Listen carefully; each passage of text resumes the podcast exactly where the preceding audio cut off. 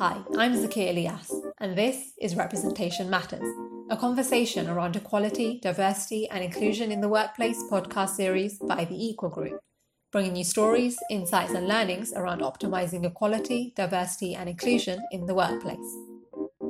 Welcome to today's episode of Representation Matters, where I'm joined by Suzy Levy, founder and managing director of The Red Plate, Suzy is a great EDI advocate and has decades of experience in helping leaders and leadership teams make complex changes in the way equality, diversity, and inclusion is embedded in their organizations. Suzy has also recently written a book about inclusion called Mind the Inclusion Gap, with a view of getting self proclaimed nice people to be more active in EDI. I had the opportunity to catch up with Suzy to discuss more about her thoughts and experiences of working in the EDI space. Let's take a listen to the conversation, which began with me asking, Who is Suzy Levy?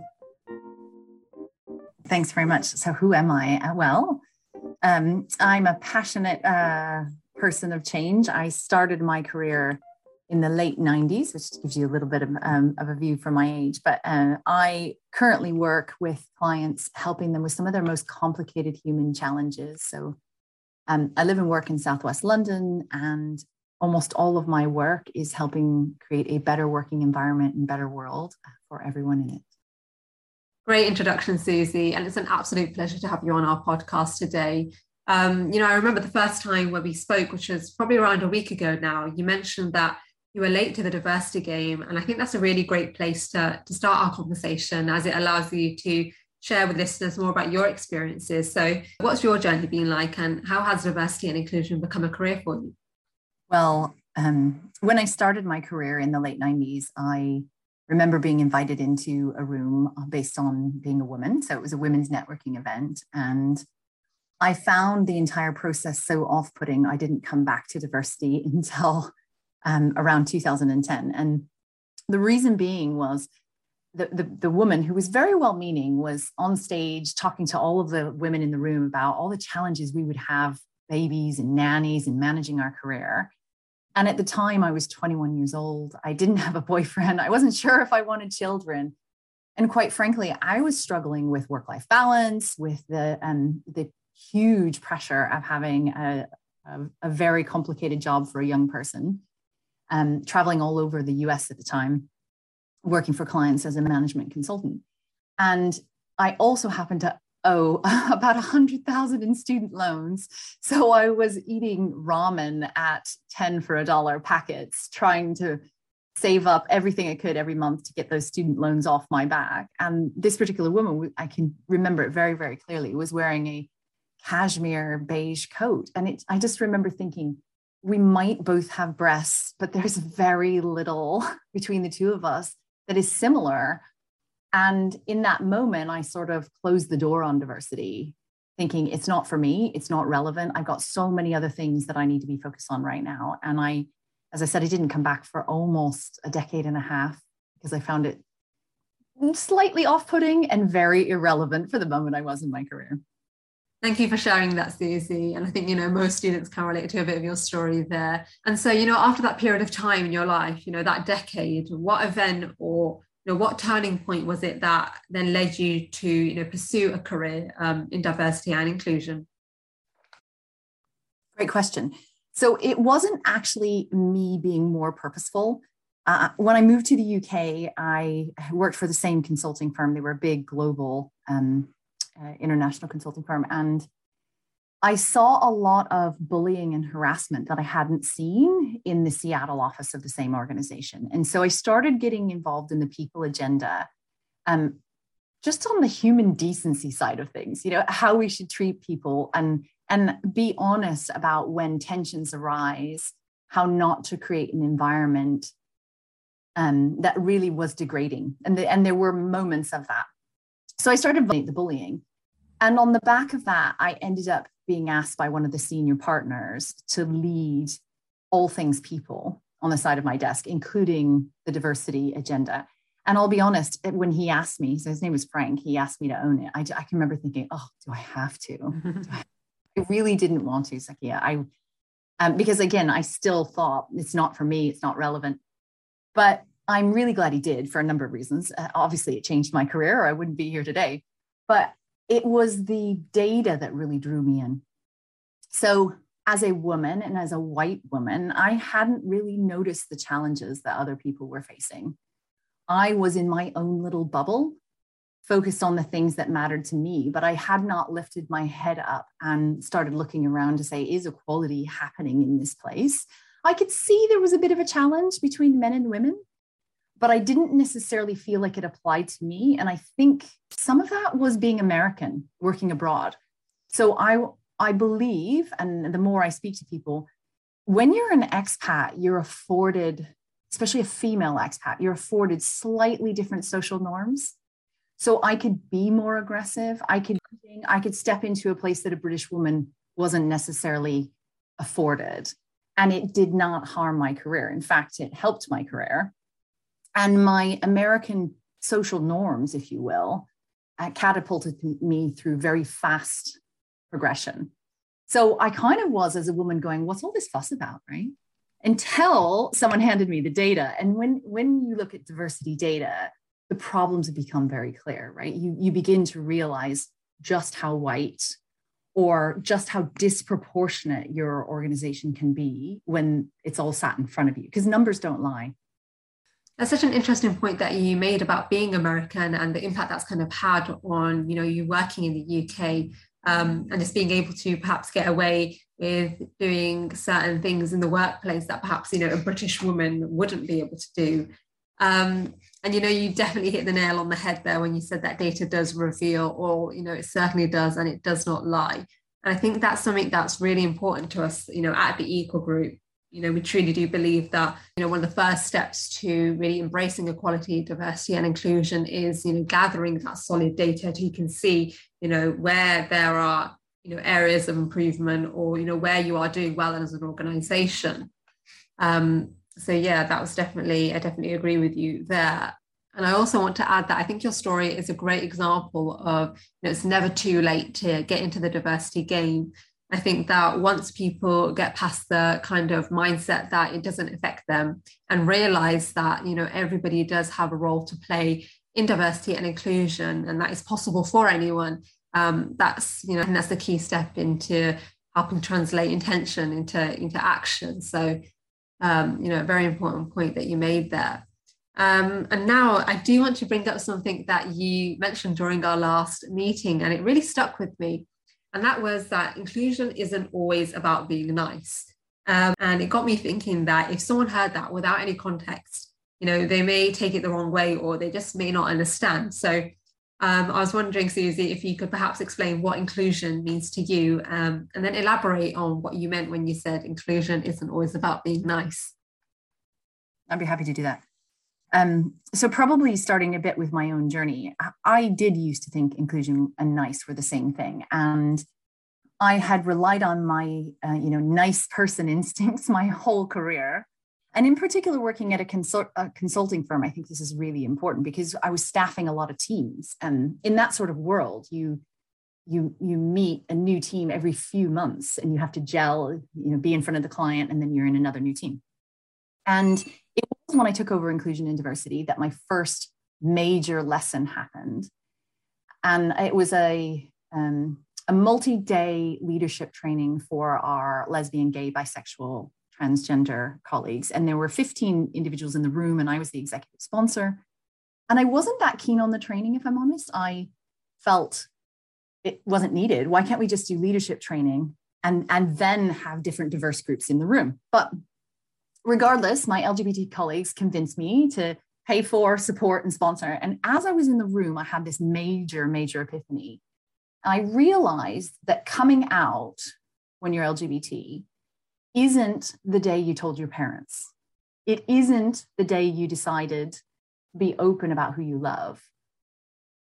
It's every moment in the future. Because we live in a world that assumes that you're heterosexual. And so LGBT individuals and my colleagues were having to make conscious choices about safety, about okayness, about how welcoming either their colleagues or their clients would be and then choosing to be themselves. And so, this moment where I realized that out wasn't history, out was in the future, I also had the personal revelation, uh, revelation that I had never purposely supported anyone in coming out. I'd never laid the groundwork. I'd never used terms like partner or inclusive language. I had just assumed that by being a nice leader, a nice line manager, it was enough. And so that was the first sort of crack in my awareness where, and, and the realization that nice and in- inclusive weren't the same thing because that meant of the 50 some teams I'd staffed, I'd never made it simple, okay, really clear, and taken steps towards inclusivity of LGBT individuals when they joined my team. Now, that doesn't mean I was a bad person, but I had not done purposeful action. And so, in my mind, you asked me the question, what is inclusion? I think inclusion is a verb, it's a doing thing. You have to have understanding to know what to do in order to be inclusive. And niceness, while it's a really good thing to rely upon, sometimes sends you in the wrong direction of the action you might need to take in order to be inclusive of a certain group. That's a brilliant explanation, Suzy. And I really like the way you phrased it of inclusion being a purposeful action. Um, you know, I've done many different podcasts and I've asked this question to various people, but I think this is the first time that I've heard inclusion being described as a verb um, you know, as an action, a doing word. So, you know, thank you for sharing that uh, for with the listeners. Um, and so, you know, based on your experiences then of working in the D&I space, you know, why do you think companies want to start implementing this change?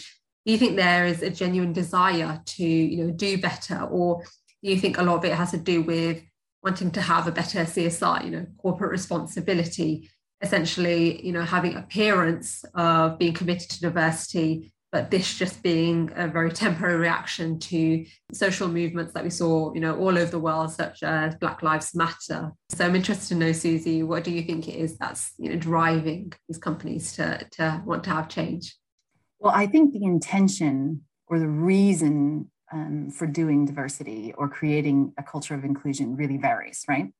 So I have met companies who are definitely skimming the surface, wanting to appear. Um, I'm pleased to say that none of those are my clients, but we usually decide to depart ways very quickly.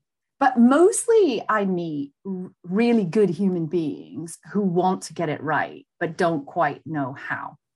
Or organizations who started early on their diversity agenda and got it wrong, right? I mean, we're making this up as we go. Let's be honest. Figuring this out is something that we are all doing together, which means it's it's a space where we can often take one step forward, two steps back, not two steps forward, one, one step back. Because when we get something wrong, we often create a sense of tissue rejection from the organization. So I meet a lot of organizations who definitely want to do this, and I meet a lot of or leaders who want to do this, but they're incredibly time poor, incredibly time poor, and they want it to happen quickly. And I think we have to remember that we are undoing hundreds of years of social history. If we take um, the race agenda and Black Lives Matter movement, a very white power or architected society is something we've been living in in Europe anyway for quite some time, right? And we are undoing social norms of what beauty is, social norms of what hair should look like, social norms of what language and body language and even the way we speak are littered in whiteness right? It doesn't matter which country we're talking about and we will have our own nuance to that in germany or the netherlands or france or um, in northern ireland scotland wales or england. But they are still dominant white societies and figuring out how to create a space for that inclusion i think is really important. Um, in the wake of black lives matter and actually george floyd's murder i think it's important to recognize that most diversity agendas were not embracing race. They were very much gender with a flavor of something else. So it was, let's do something for women and then maybe for those gay people, or let's do something for women or those individuals with a disability. But very few organizations up until the last, you know, four or five years, and even a few in the last two years, were looking at the full spectrum of diversity and saying, how can we make this work for everyone, including straight white men, by the way, right? So and there is a place for that as well. I'm glad that you mentioned that Suzy you know particularly when it does come to gender equality. Um, of course and rightly so we do focus on women but i think it's important to also you know remember that we can't forget about men and the role that men play and how to engage men in that agenda too. Um, you know, it's not just that we want women to win and men to lose, but rather, you know, just work together instead. We tend to not see the interplay between the two. So, to your point, we need to create a place where it's not when women win, men lose. Recognizing that when we change the world for women, it helps men. So, when we root out some of this misogyny and sexism, I know lots of men who don't want to work in hyper masculine environments who don't enjoy the kind of banter or negativity that goes hand in hand with misogyny. Um, so men win when we change the world for women. And similarly, when we change the world for men, we look at men's mental health, men's suicide, men's addiction rates, men's incarceration. There's a, we, I'm happy to talk about this all day long. And when we change that world, we change it for women too, because we open up a plethora of possibilities for young boys and men in terms of what success looks like, what happiness is, what a good life could be. We get more balanced friendships, partnerships, society, and a, I think a more joyful outcome. So I, I think it's really important that we not look, we not only look at how individual groups can be allies to each other, but how when we help each other, everybody wins. Exactly. You're absolutely right, Suzy. Um, and you know, another question, kind of following off from the previous one, is that you mentioned that one of the issues that leaders have when implementing diversity and inclusion is that they're time scarce. And of course, we know that you know this isn't something that can change overnight. It does require constant dedication and commitment. So you know, time is a huge issue, but you know, we also know about the number of benefits that diversity and inclusion can bring a company.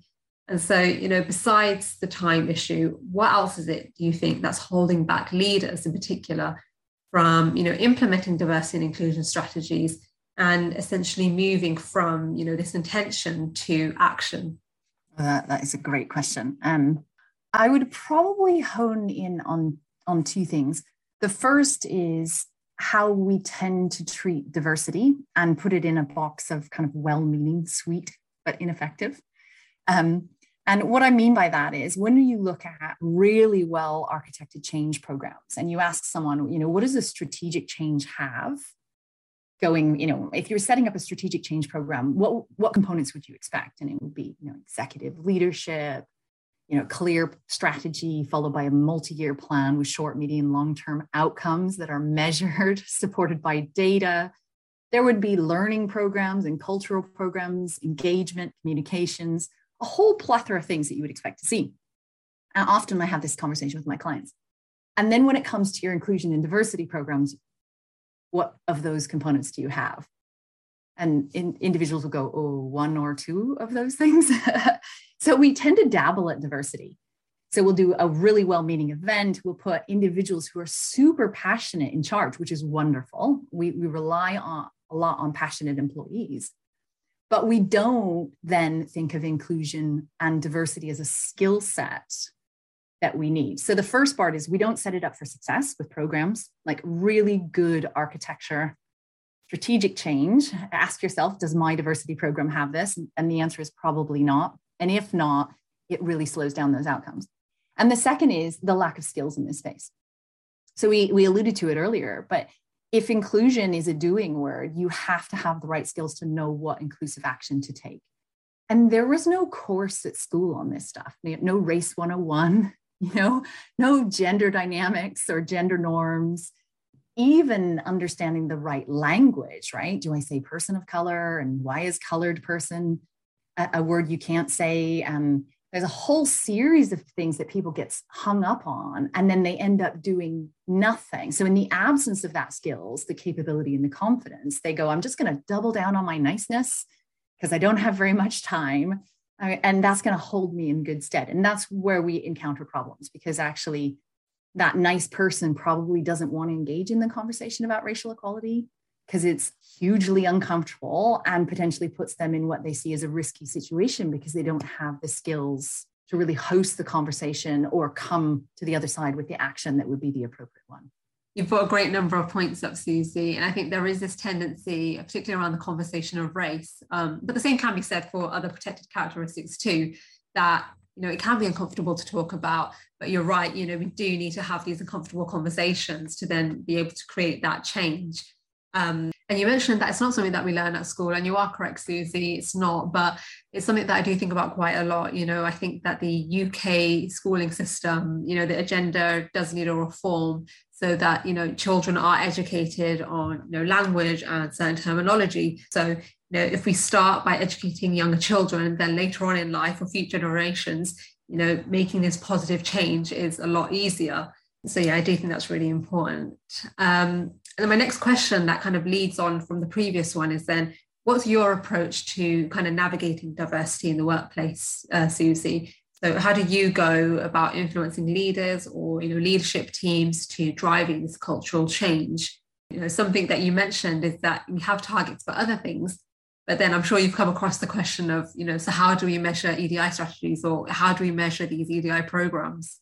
Well, um, I think we're headed towards the conversation of targets, but we can talk about broader measures in a moment. I mean, the reality is, we generally speaking, if you took the word diversity away and you started talking to a senior leader about really important, again, strategic change programs that they have at board level, if I walked into the board with a presentation on anything without a plan to have measurable outcomes, I would be walked right back out, right? We're going to sell more okay next quarter's sales results are going to be unmeasured you know our, oh, uh, you know our customer satisfaction we're going to take a guess at it and hope run a few events right? So this this sort of idea of event based hope etc will get us through is laughable. You're smiling. I can see that.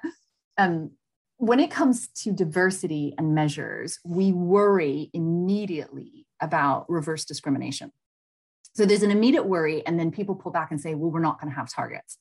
And I think it's important to notice the difference between targets and quotas. So, quotas are government led targets that mean if you miss that, you are unable to do business. So, if you do not meet the quota, you are not allowed to either pitch for the work or be in the stock exchange or, or whatever the particular thing. Right. Usually they're government level. Targets are your eye on the horizon and where you're headed, right? And it's just good business sense to put your eyes on the horizon and say, what does inclusion look like? What would good representation for us look like? And to put some measures in place. And so you would expect that in terms of what percentage of women, what percentage of ethnic minorities, you know, or what percentage of LGBT who are open and, you know, gay within our organization, for example. But you also need to create measures that are about what it feels like. So I often um, suggest to my clients that we look at their employee engagement survey. And on key questions, we look at any major differential in how different diverse groups respond, including white men, right? So if it's, I feel like I can, um, my career aspirations can be achieved here, or I feel like my voice is listened to, or I feel a sense of belonging, those sorts of questions, we can still have qualitative data which is kind of a qual quant measure. It allows us to understand the sentiment and show any gap. And we should be rooting out those gaps, right? Everyone should feel a sense of their career being achieved, you know, achievable in an organization. And if you have a 10, 15, or even sometimes like 20 point gap difference between how minority groups answer certain questions, then you know you have some cultural work to do. Exactly. And that links perfectly onto what I actually wanted to discuss next with you, Suzy so, you know, we've spoken about what leaders can do and leadership teams, but what about the employees and, you know, the staff at organizations? Um, you know, for example, let's focus on ethnic minorities in the workplace. What do you think are the main challenges that they face when it comes to, you know, trying to get into these leadership roles? Um, and, you know, I focused on race here, but I guess, you know, there will be similar issues when it comes to gender, sexuality, disability, etc. Well, I think in any leadership role, there's usually a dominant culture, right? So, really high performing organizations will have a clear DNA, a, a, modus operandi, a way of working, whatever term you want to use. And that DNA is the thing that usually made the organization successful. But often you can get too much of a good thing. So you get that really tight DNA sequence means anyone who behaves differently gets tissue rejected out of those upper echelons. And I think that applies to all diverse groups, right? So um, if it happens to be that it is white men who predominantly are in those roles or white Western men, right? And, and in fact, I see more often than not, it's white Western men who are divorced who live in the city three days a week and have their family at a home somewhere else, right? You start to get to these really even small models of what it takes to be successful in the organization. And if you want to create space for individuals of difference, and even that's straight white men who think differently, by the way, because you can be an individual of difference and not necessarily be in one of the protected characteristics. You have to create and counter that tissue rejection. So you have to purposely say, we're going to welcome that difference in thinking. We're going to seek it out and create um, our own counterbalance to how we might iron out difference.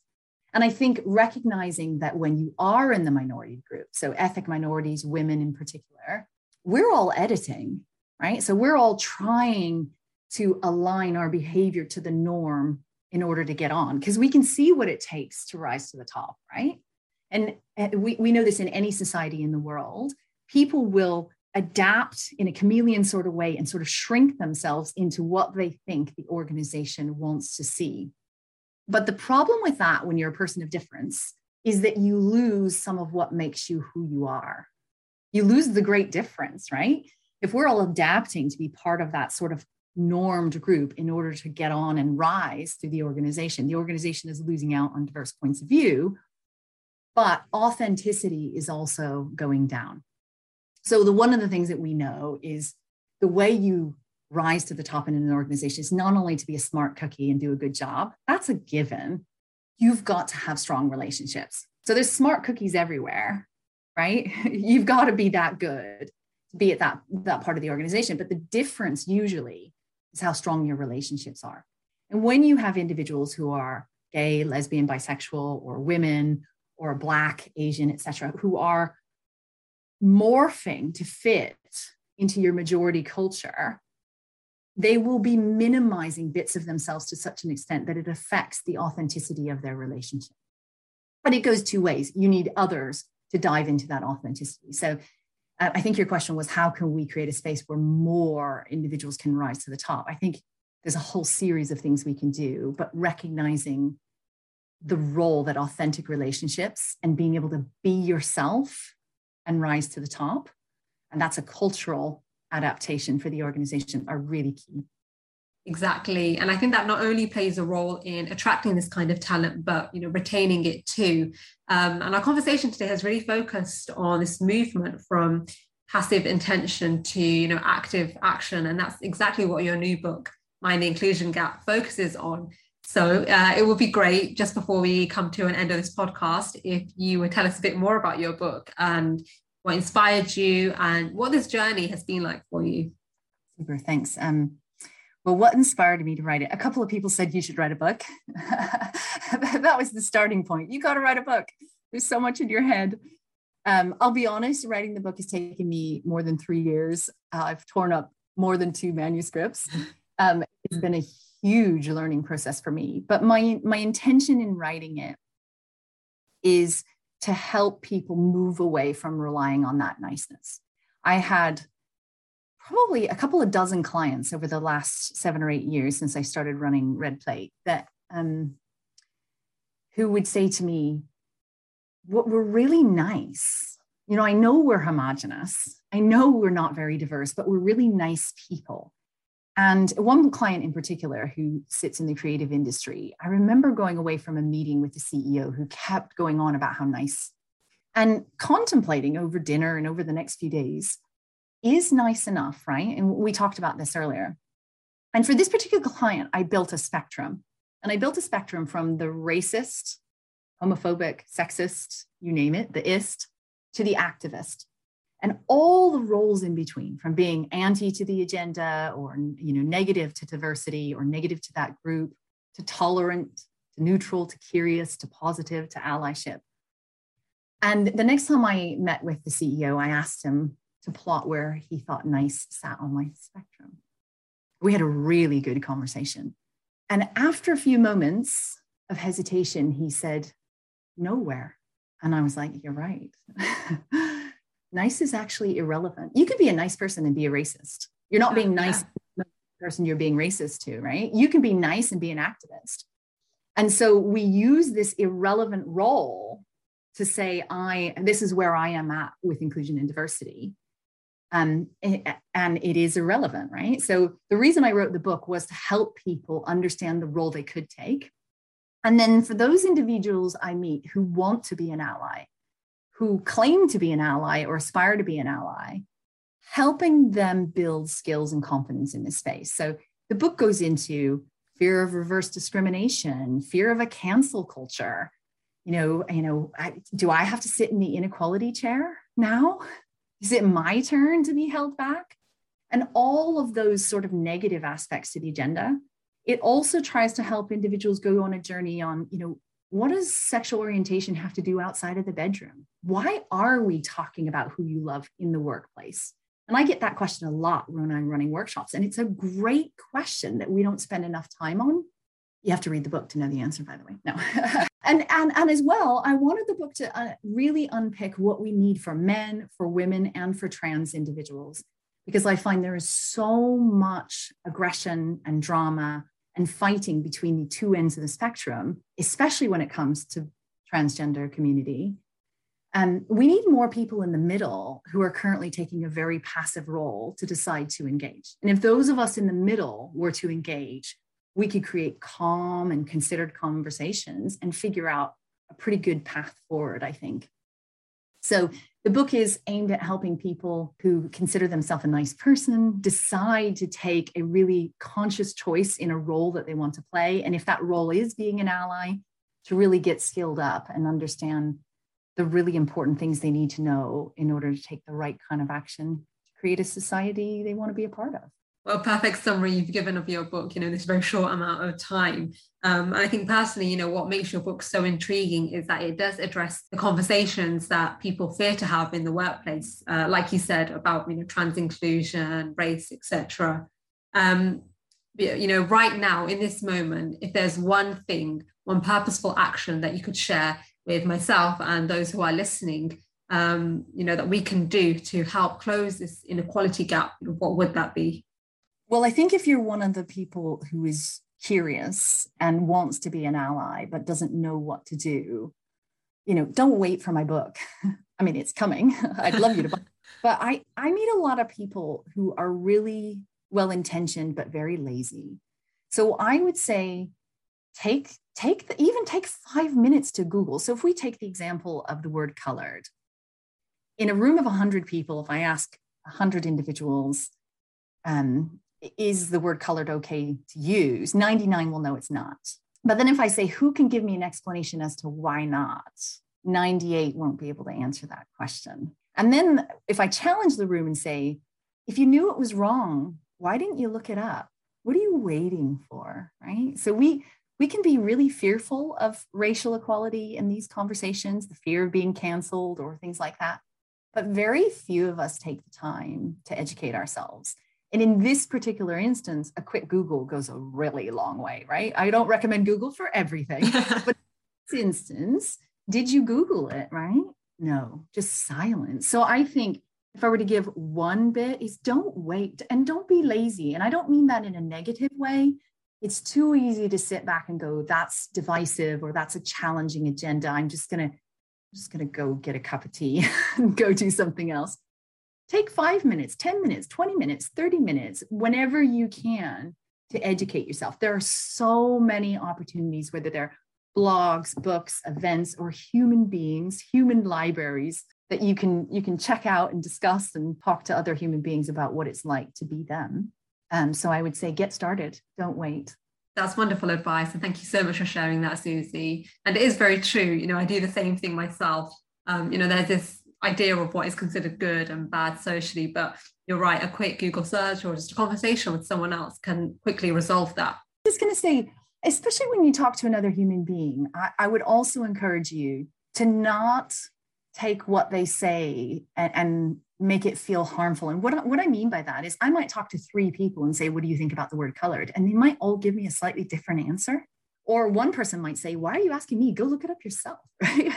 and so I think in addition to engaging, we got to have a little bit of thicker skin um, it, nobody is damning you and saying you're a bad person, but some people may say, I think you could have done some of this on your own. And, and I know that does make it even more fearful. So I would say create a, a really good balance between reading, talking, listening, asking questions. And if somebody does give you a course correction, because I've been course corrected dozens and dozens of times, you can't work in the space and not be nudged by someone going, mm, you could have done that better just lean into that course correction, right? Have a growth mindset. We're all learning as we go and dust yourself off and go again. It's true, you know, it's not a failure. I believe, you know, it's more of a learning process. Um, and, you know, that saying is very true that you have to get it wrong before you get it right.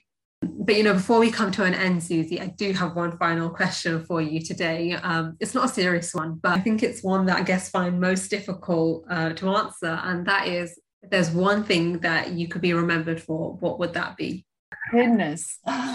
Great cooking. Uh, I, I would love to be remembered that whenever I was at her dinner table, it was a fantastic meal. So I, I love food. I've been exploring food my whole life, different cuisines. Right now, my favorite chef is an Iranian chef, brilliant, Sabrina Ghayour. If you've never heard of her, Feasts, um, her first cookbook, it's phenomenal. Uh, but I would love that people thought of, remembered by my good food and great conversation. As a fellow foodie, I love that answer. Um, but, you know, thank you so much for today, Suzy. It's been an absolute pleasure talking to you. And, you know, I really do appreciate you sharing all your knowledge and experiences with us all.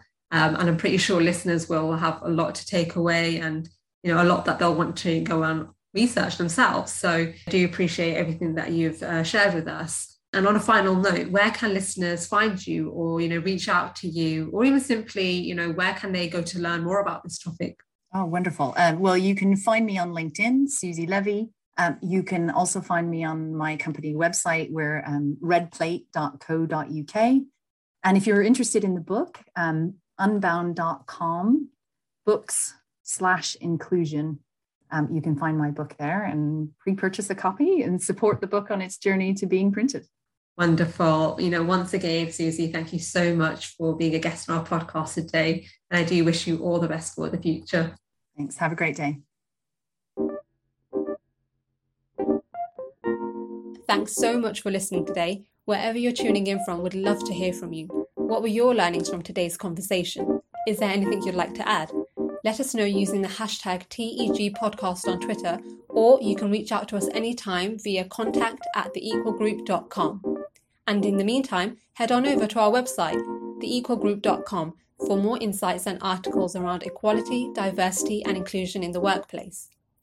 Why not join our mailing list to be the first to get updates on all the latest EDI news as well as our free monthly EDI training webinars? And finally, to stay tuned for more podcast interviews coming up soon, make sure you are following us at The Equal Group on Twitter, Instagram, and LinkedIn. That's it for today's episode. Until next time, everyone.